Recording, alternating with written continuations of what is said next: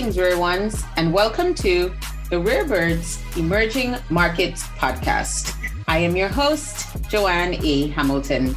This show is an exploration of the problems and solutions, ideas and concepts, growth and development, nuance and complexity behind emerging market startup ecosystems. Each season, I share unique conversations filled with stories from early stage founders, ecosystem builders, investors, and innovators from the front lines of global change and innovation. You will gain fresh perspective and insights, as well as learn from those on the ground who are creating the shifts and driving the action. The Rare Birds Emerging Markets podcast is a part of the Rare Birds family of podcasts. You can find all our podcasts, TV, magazine, and additional resources by visiting our platform at www.rarebirdshq.com. The Rarebirds platform is on a mission to share the ingenuity occurring across emerging markets, one story at a time. We're here to help you as you journey along the ever changing environment in emerging markets.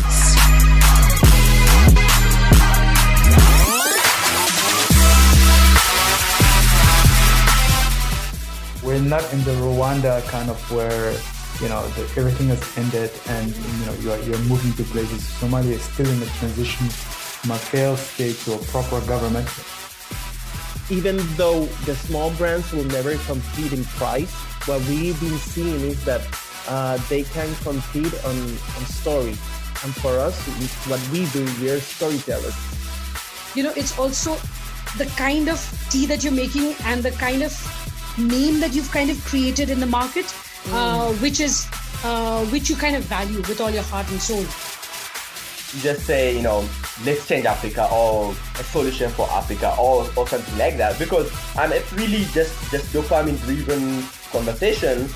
Uh, mm-hmm. It just doesn't really make sense to talk about a solution for Africa because Africa, Africa is not really, there is no one solution that works for us. Right now, um, we believe that the robotic arm especially is the type of robot that can help solve many problems, not only in one sector, but in different sectors around the continent at the same time.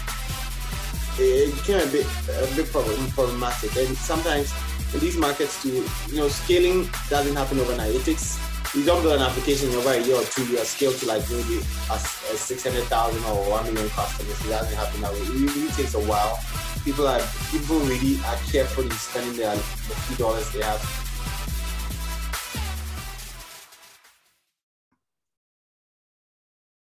Greetings, rare ones. It's Joanne here, welcoming you to quarter two of 2022, the spring edition of the Rare Birds Emerging Markets podcast.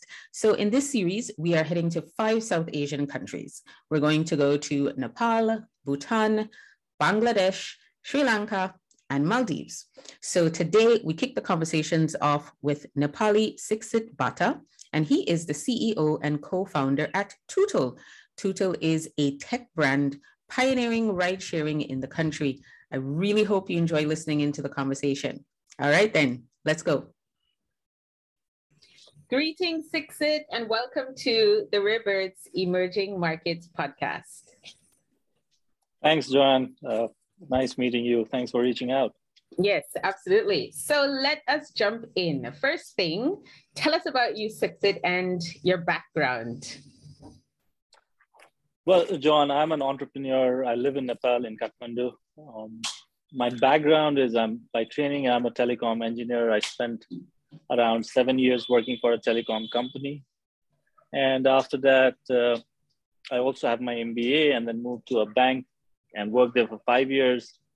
And suddenly at the other end of 30, I realized that I should do something of my own.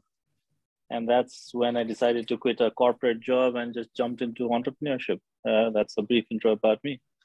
Okay, so was was there something that happened along the way that made made you take the jump, or was it just like you know in your mind, like you said, you were thinking, I have to do my, I have to do my own thing. Was there Look, some? You know, I think, yeah, I think that it, it's it's a, it's about an experience that I had when I was working for the corporate world. Um, I was working in a in a management position, and my perks and benefits were pretty good, right? Yeah. But when I worked with a bank and even before that, working with telecom, I used to come across uh, professionals who were my seniors, who were my peers and colleagues, uh, I, I, could I could always sense that uh, you know these people at the when they were trying to retire, when they were about to retire, they would tell me that, oh, we should actually do something of my own, something of your own.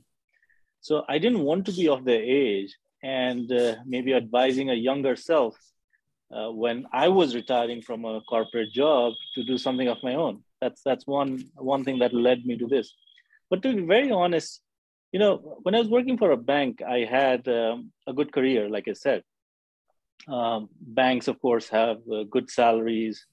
You know, they they would give you vehicles to drive. They would uh, fill your uh, gas. Plus, they would also give you, you know, a lot of perks and benefits.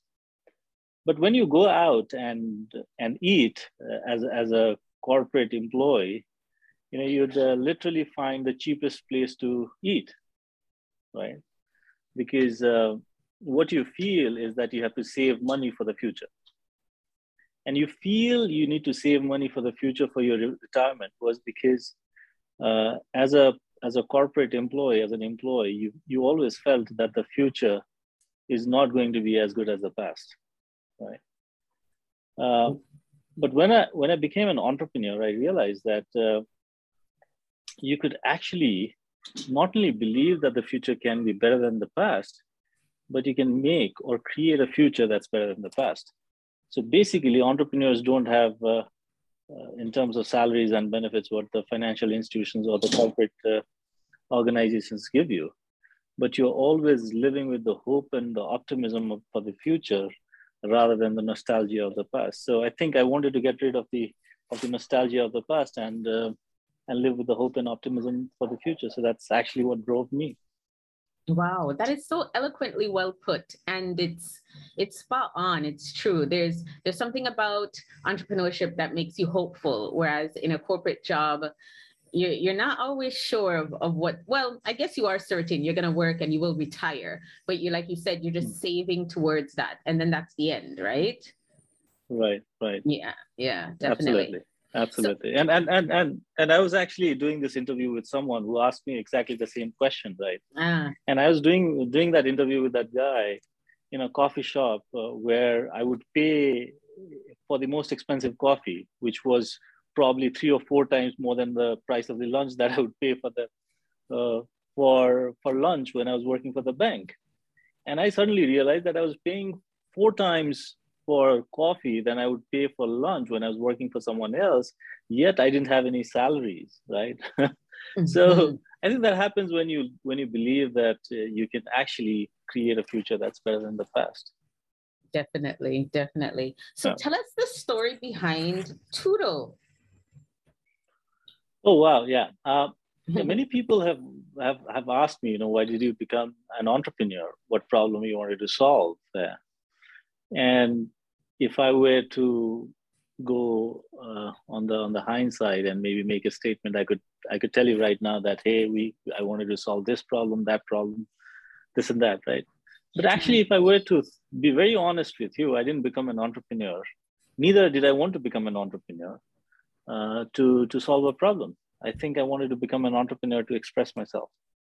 Right. Right. Because, I um, read I read somewhere in an interview where you did say that it's an expression of yourself. Yeah. Yes. Yes. Yeah. Uh, I think uh, entrepreneur, like any form of art, uh, is a form of expression, and uh, that's the reason why I chose the the journey that I took. So it's it's basically uh, about expressing myself and expressing myself through the products and services we create. So basically, it was not about solving a problem, uh, which came much later, but it, it, was a more of an evolutionary process that led me to do what I'm doing, uh, which probably coincided with my own growth and my own own progress over the years, and that's how it happened, basically. Yeah. Okay, I was going to ask you, you know, what problem are you solving? So, uh, based on what you just said, I'm going to say, what exactly is it are you expressing through Tootle? If Tootle is your your vacuum, your channel of expression, what it, what exactly is it do that you're trying to express? Yeah. So so when when it comes to things like expression, right? It's, it's when I were to compare it uh, with uh, say art or music uh, there's there's nothing as a perfect uh, expression right so just like there's no perfect uh, dance there's no perfect music right um, uh, there's no perfect painting right and that's why i think leonardo da vinci spent 16 years improving mona lisa till he till he died because he always wanted to improve into it so for us that that form of expression came into the deeper values of what we were trying to do right so when we created Tootle, uh, we know it was solving a problem because mobility was a huge problem. But that was not what we wanted to be driven by, you know, because everyone was doing the same, right? You had Ubers of the world, you have Grabs of the world, you have Didis of the world. Everyone right. was trying to solve a, a, a problem. So, you know, just by having a ride sharing through an app wouldn't inspire us as as individual or as a group of people or as team members. So we're we're trying to search for what actually Tootle meant to us. What is the what is the music we have to play? What are the notes we need to hit? So when we are trying to architecture the brand, uh, you know, we had a workshop with my team members, and we tried to ask everyone with a question. You know, what Tootle actually means to you when we started. We knew it was solving a problem. We knew there were a lot of people who were happy about using Tootle uh, we were uh, becoming overnight celebrities in town. But that was not what it was. So when we asked these questions to ourselves and a team of uh, people uh, working with us, we didn't have the right answer. So we, someone said, okay, it means a scooter ride. Someone said it was a bike ride. So we're trying to search for that answer. And as we were trying to search for this answer, uh, one of the users of Tootle walked inside our office during very early days. Uh, he, he was from Spain and his name is Mikhail. So he just barged inside our office and uh, and said, "Hey guys, uh, you guys are doing Tootle. I just came to thank you, thank you all for creating this service." And he also showed me his helmet that he bought because uh, it was a lot safer to ride with the helmet. So I randomly asked uh, in the middle of this workshop, "Hey Mikhail, how do you feel?" And the answer that came from his mouth was, "Oh, I feel so free." Uh, and I think that freedom uh, was a word that was very, very important to us. Because, and, and it's important because the freedom is taken for granted in cities like New York, in cities like Los Angeles. Yes, right? absolutely. Or, or uh, developed countries where if you have to go from, say, Queens to Manhattan, middle of the night, you don't you have the freedom to move around because you have the trains, you have the subways, and you have every possible means to move from either Queens to New York or JFK to, say, Heathrow. And, and in, in developed economies, we take that freedom for granted. But if you have seen the cities like ours, if you've seen the cities in, in Africa, in India, in, in emerging markets, freedom is very, very precious.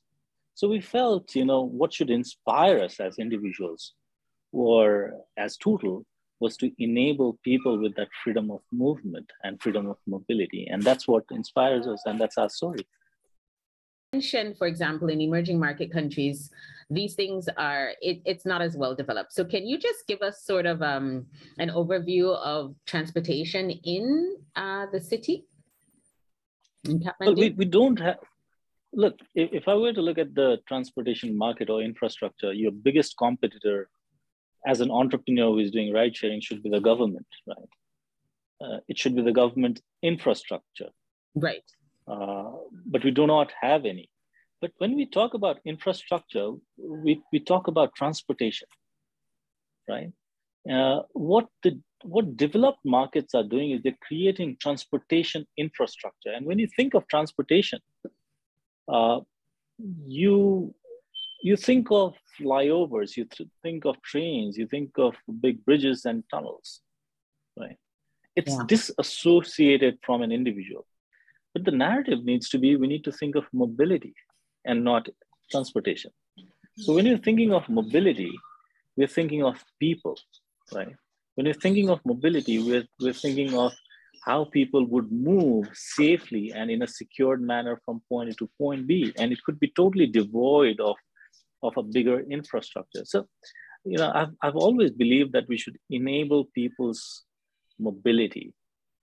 And, uh, and that enablement of, of mobility could happen by making safer spaces, by having bigger sidewalks, by encouraging people to walk or bike, or, or become more greener in their in their approach to mobility, right?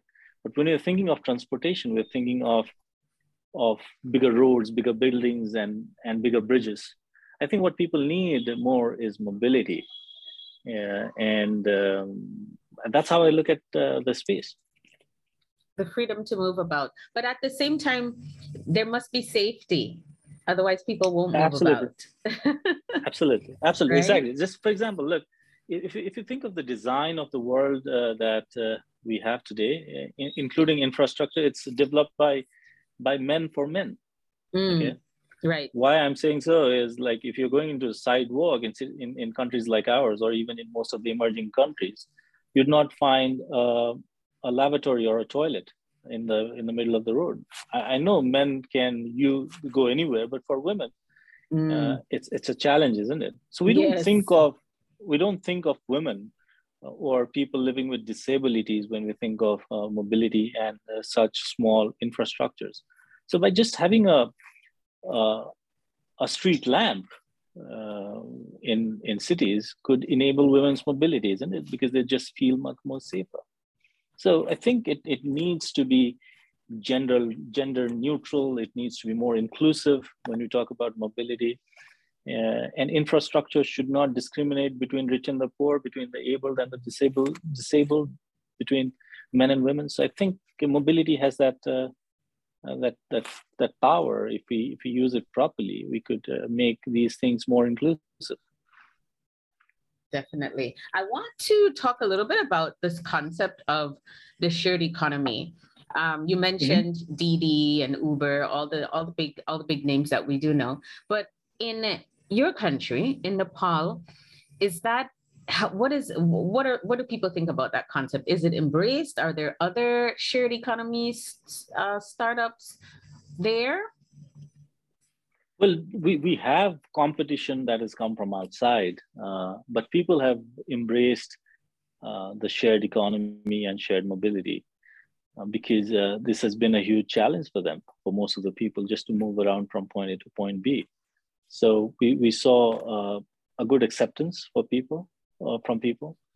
And, and, and most importantly, what we found out was uh, people like women were the ones who were taking most of the rides people who are living with disabilities were the ones who were freed in, in their freedom of in their movement. Uh, we saw these kind of people take our rides more because these were the people who were the most challenged when it came to mobility in, in cities like ours, right? So, and because of that, it was embraced and it was accepted uh, by people. Right. Now you mentioned that there's competition, but you said it's from the outside. So Mhm. so there are other ride sharing apps, but they're they're foreign ones, basically. International. That's ones. correct. Yes. Okay. Yes, that's okay. correct. But there aren't a lot of ride sharing apps generally in the market, are there? Well, we have, uh, you know, we were the pioneers, so we began uh, the entire movement.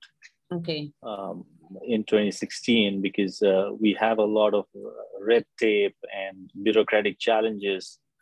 Um, so we had to face everything uh, personally and professionally. But now we feel that we've established this market and uh, the market is open for many other players to come in. Uh, But the way we also see that as, you know, it's, it's just like Wright brothers who proved that planes can fly. But you don't remember the founder of Boeing, do you? Right. Yeah. so Yeah. so so so we, we feel that we pioneered the sharing economy and uh, we feel uh, that we've uh, been at the frontiers of innovation in a country like ours we've been bold in our innovation and we've led the way and this should also encourage many other people to join the race if not ride sharing but uh, do things that could challenge them uh, but at the same time help build a society and help uh, solve bigger problems and also express themselves as individuals and as entrepreneurs.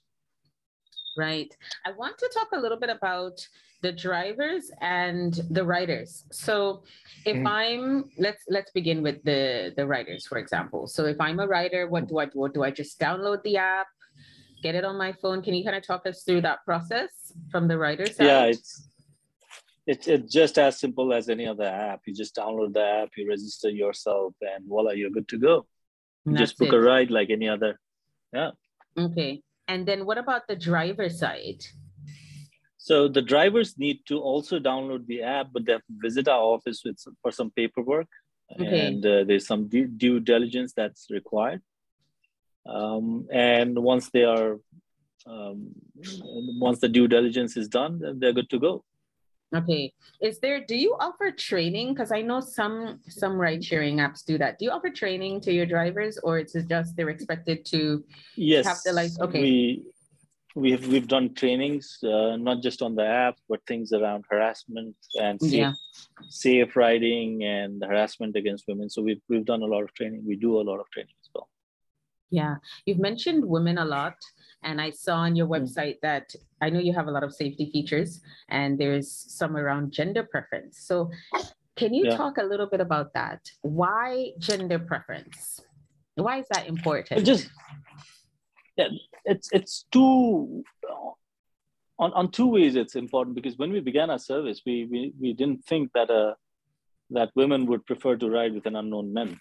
Yeah, but but the problem with mobility was such that uh, uh, women would be, and and that's the kind of society we have. We're very liberal, so we also found that many women wouldn't mind riding with an unknown man because you know there was a lot of safety apparatus in, in place in our app, right?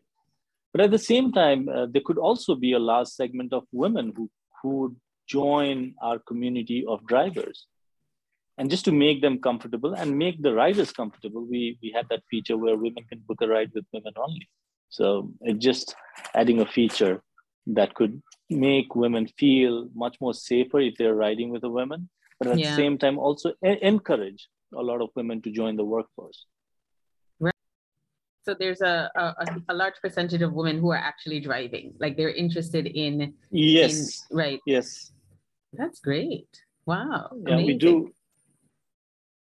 Okay. And now I want to talk about the challenges of building a platform like this. I know you mentioned some bureaucracy, but is there anything else that you'd like to share with us in particular? I mean, well, when, when we began, when we yeah. began, when we began uh, our service, uh, the biggest challenge, of course, was, uh, you know, when, when we start a startup, I, have always felt that it's not just about solving a problem, right? Of course, it's about expression, but at the same time, a large part of what startups sh- should be doing is changing behavior of people, right? Uh, so for for for us in Nepal, um, we didn't have an existing behavior of using an app and taking a ride. So that behavior never existed. And, and a lot of people didn't know companies like Uber or Didi even existed, right? Uh, yeah. Many of them never used 4G uh, on the move. Uh, many people didn't use uh, digital um, uh, digital payments. So that was one part of the problem that we had to change people's behavior in mass. Uh, that the other side of the problem was in, in cities like ours, in emerging markets, we did not have something called dignity in work because mm. uh, no one grows up to become a taxi driver, let alone being a bike taxi driver. Right. Mm. So uh, giving a ride on a motorcycle to make an income of say a dollar or two dollars per trip was not as dignified for people to take up so these are the two things uh, two behavioral challenges. I, am sure you know there have been a lot of other bureaucratic challenges taxi union backlash things like that which happen everywhere. But for us the biggest challenge was changing these two behavior of people where you know you you were using a technology or an app to book a ride and take a ride on the other mm-hmm. side to create that dignity in work. So the behavioral change was a bigger challenge but we're happy that to Tootle and because of us we've established um, this new behavior in town, and we have more than 100,000 people who make daily income out of this industry. So we didn't just create a startup; we created an industry that that feeds people. So we're very happy about it. I'm really curious. Are are the majority of your drivers do they do this full time? It's their only source of income, or is it a part of their income, like a additional source of income or a part time job? You know, that's a very interesting question. You know, when we began our service uh, five or six years back, for most of the people, it would be a part-time gig. Right? They would work uh, for low-paying salaries, but on the free time, they would do this. But as we progressed over over time, people realize that hey, this can make you a better income than working for a full-time job. So now it's more of our of our drivers are doing it as a full-time gig rather than a part-time one. So the dynamics have evolved and changed over the years. Yeah, and again, that's all a part of the behavior change that you just you just mentioned as well. So people that's have realized yeah. that they can they can actually make a living out of this, right? So what are your future plans? I mean, you don't maybe you don't want to share totally, but any snippets of what what's to come for Tootle? Well, uh, you know, we definitely uh, want to grow, uh, yeah. want to establish ourselves um, uh, with with growth, but at the same time, there are other verticals that we'd like to address. Yeah, um, we we feel that um, things like uh, sustainable mobility is on the cards. Um, so, how can we get into say things like EVs? Uh, how can we disrupt the market of logistics and delivery? Uh, those things are also on the horizon. So uh, we, we, we want to address those, those markets and also maybe providing our bikers with access to finance on their e-mobility, things like that, which, which we are right now in the process of uh, uncovering. Yeah, yeah, that's that's a pretty. The, so we kind of see where this is going, which is pretty exciting. That's nice. That's nice. What lessons have you learned from your entrepreneurial journey that you'd love to share with us? This is a question I ask everybody near the end of the, the podcast. Well, I think uh, the, the the biggest lesson lesson is uh, the lesson of optimism, right? Mm. Um, I've always felt that uh, uh, if you want to bless anyone, you need to bless them to become an entrepreneur, uh, be- become an optimist. I think it's the optimists that change the world, because I think it's optimism that keeps you alive and keeps you going when things are really dire uh, in your journey as an entrepreneur. And, and hey, uh, journey of an entrepreneur is very, very challenging and it's extremely, extremely hard. Uh, the lows are lows, but highs are highs as well. So you're rewarded today, but you're punished tomorrow. You're glorified for doing something, you may be vilified for doing exactly the same thing by others. So it, it, it's a it's a huge challenge. But uh, what can make you sail through that challenge is is optimism, uh, and uh, that's one lesson that I've learned to be an optimist. Great, and I know you don't have a large public public profile, but would you like to share any contacts with us if someone wanted to reach out to you? Yeah, sure. I can uh, I can be reached out at uh, my email, which is b h a t t a s i x i t at gmail.com. Okay, brilliant. I'll and, make sure uh, to you can you can yeah, and uh, you can reach out to me on LinkedIn. I'm I'm I'm on LinkedIn. I'm on Instagram and Facebook, all the social medias. So people can reach me out through LinkedIn and, and my email. Under the same name, right? Uh, your your full name. Exactly, precisely, yes. Great. Well, it was a real pleasure to talk with you. Thank you so much for joining us. Thanks, Joanne. Uh, pleasure speaking to you. Okay, and until next time, folks, bye for now.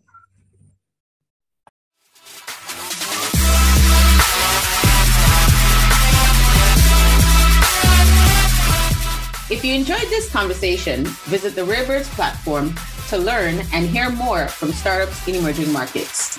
Download our podcast episodes by visiting the website at www.rarebirdshq.com or via iTunes, Spotify, Google, Anchor, and wherever you listen to podcasts.